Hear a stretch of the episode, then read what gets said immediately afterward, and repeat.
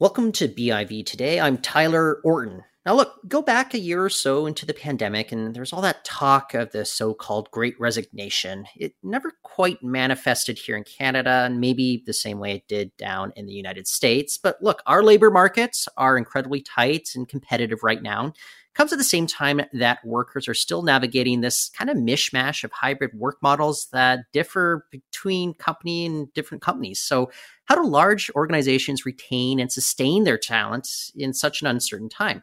Our guest today can offer some insights into that matter. That is Jayanna Darris. She is a partner and a culture people leader at Deloitte B C. The company is slowly opening its new office in downtown Vancouver before a big launch this coming fall. Lots of different amenities there that will kind of be applicable to this new hybrid age. But uh, before we jump into that, Jayanna, I just want to thank you for joining us on the show today. Oh, thanks, Tyler. I'm excited to be here and share. Now, oh, look, I, I talk to workers all the time. I talk to my colleagues all the time. Um, I don't think anybody it, it has quite come to an agreement about like what's best for them. It almost seems as if like it, it's subjective, person to person, employee to employee. You know, some folks like hybrid. Others would love to just be in the office five times a week. Others would, would be happy to stay at home in perpetuity. So how do employers start to kind of address these disparate wishes during this tight labor market? And I love how you started off with everyone's still navigating the mishmash, because that's exactly what's happening. So you had this before, for most part, model. Everybody was in the office or you're at your clients. Then all of a sudden we all went remote.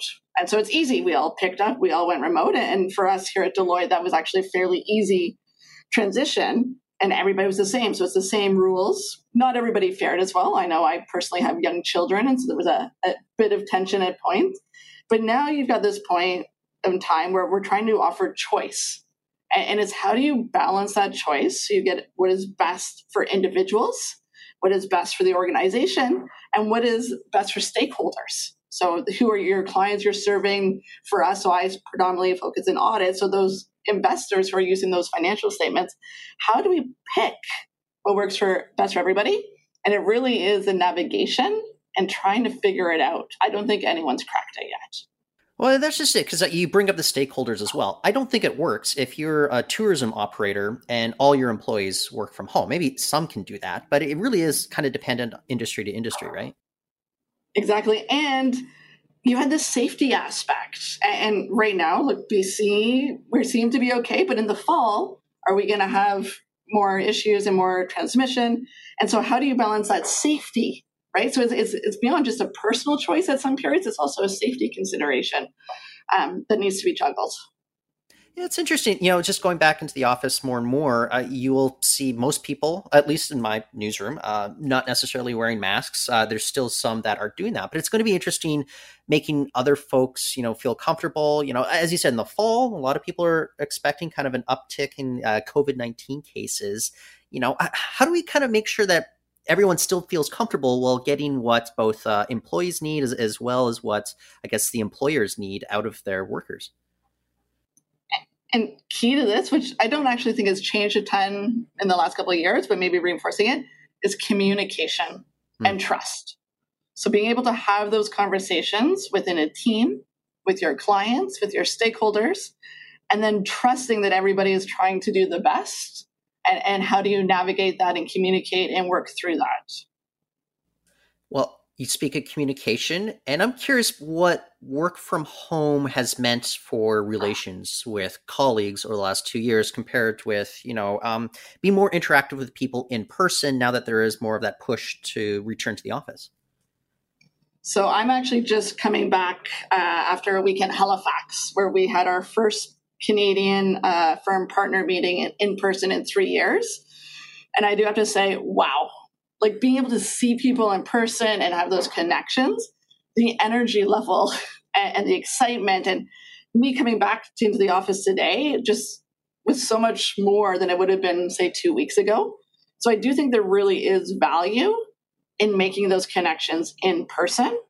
So the key is, is how do you do that? How do you do that? Taking in this want and need for flexibility and, and people having been able to work their lives better um, with the, hey, there's actually benefit from connecting. I, and that's where I'm actually super excited about our new office and the new space and that ability to sort of try to bring the best of everyone together.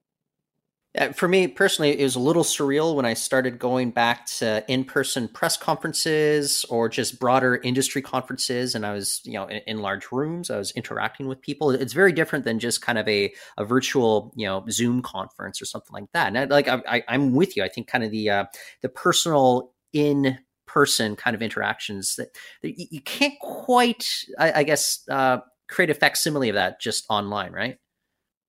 Exactly. And I think there's some where you had some of those good connections beforehand. You you can keep those going online. And you can have those check-ins and that piece. But when it's a net new, it's hard to do it. And, and you, not saying you can't do it. And I think we have done it. Although, as you sort of introed, some of this reshuffle or resignation in the U S is maybe we haven't done it as well as we can. But it does require you to be a lot more deliberate and take more time to do it. And it's not like we all have excess time. So again, it's that balance because it's, it's easy. If you can get people together, I do feel you make those connections just a little bit easier. Now, for your own organization, uh, you folks uh, have the opportunity to kind of uh, roll out a new office in downtown Vancouver, keeping this new kind of hybrid model in mind. Uh, you know, it, it, it's a whole different age, um, it, but there's tangible things that you guys are doing to kind of be cognizant of that. How are you folks at Delo- Deloitte, um, you know, uh, building into kind of a uh, th- this new era of work with the physical building that you guys are moving into? Yeah. And so you're, you're right. It's we're calling it the next normal. And we are very lucky. And, and I would say a bit fortunate in terms of the timing of moving in the new space, pandemic. It pushed our new our move time here. But it's being able to be deliberate about, okay, when we're in the office, what do we want to do? So gone are the days where you have a bunch of cubicles and people are just heads down working. Because really, if that's what you need to be doing, you know, at home is probably the better spot to do that. You're not commuting, you're getting less distractions, you can get your head down, get your work done. But when you're in the office, what do you want to get? You want to be running into people. You want to have that water cooler chit chat. Um, but you're also going to have more meetings on person or on technology like we're doing now because not everybody's going to be in. So it's more this open concept. So you can have these natural collisions, but a lot of breakout rooms with phones or screens so you can have step away for a meeting. Um, trying to really make it so that you can bring out the best of what you need to do based on where you are. The other thing that I think has been really great about the new space is sort of that focus on what people are looking for from an employer and in their future and their job. So the, the sustainability really coming into the building and how we developed it. And then looking at our people's and our health. So having a walking room, stand-up desks, dog floor, which will be launched in October, which uh, depending seems to be a little bit polarizing. You either love or hate it. Uh, but sure. For those who love it, I think it will be great. So just sort of I, I'm not necessarily the uh, the dog floor plan. Uh, I'm not in on it myself, but I totally understand why some folks would. But um, uh, where do you stand on the uh, the dog floor? So as someone who's not going to have a dog with children in my life, I think it's sort of nice to have that option. And again, it's okay. An option. So it'll be a specific floor. If you don't, you're not a dog person, there's lots of other floors to choose from. Sure. Okay. I'm sorry. I, I jumped in there. I couldn't help it, but uh, uh, please continue on with uh, what we were kind of outlining with regards to the uh, new Deloitte Summit Tower.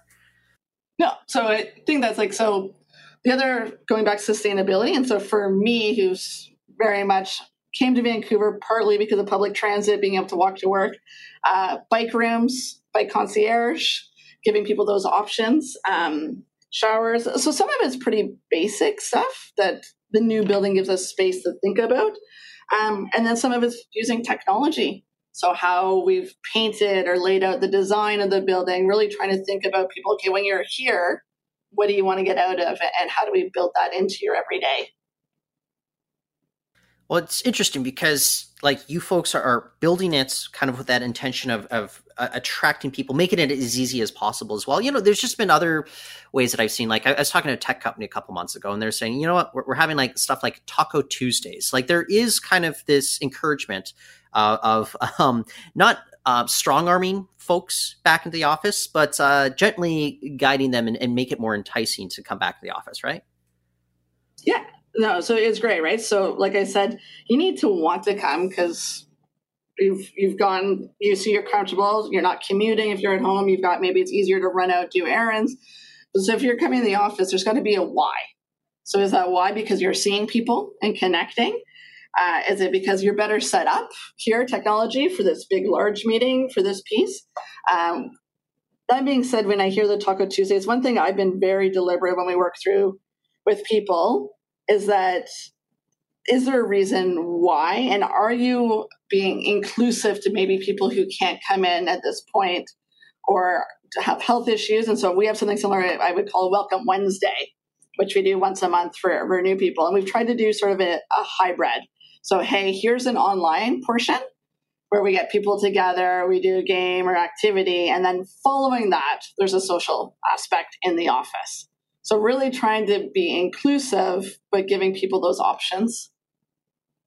And I'm going to go backwards because I know I'll get a lot of flack if, if people think I don't like dogs. I like dogs, but I think you made a good point. It, it's optional. You know, uh, it's giving people the choice of being surrounded by dogs uh, with their own pets, bringing it in. It's, it's just sometimes tough if um, a, a non-pet uh, owner is uh, dealing with a, a barking dog and they're a reporter writing a story on Deadline. That's that's the only point that uh, I was making there. But, um, no, no, but, how, but uh, you, you go back, it's choice, right? And I think it's yeah. also recognizing that when you have choice, it takes a little bit more time, right? Like you need to think about what you're doing. So for me, I used to be, okay, Monday to Friday, I'd be in the office. So I could plan my routines.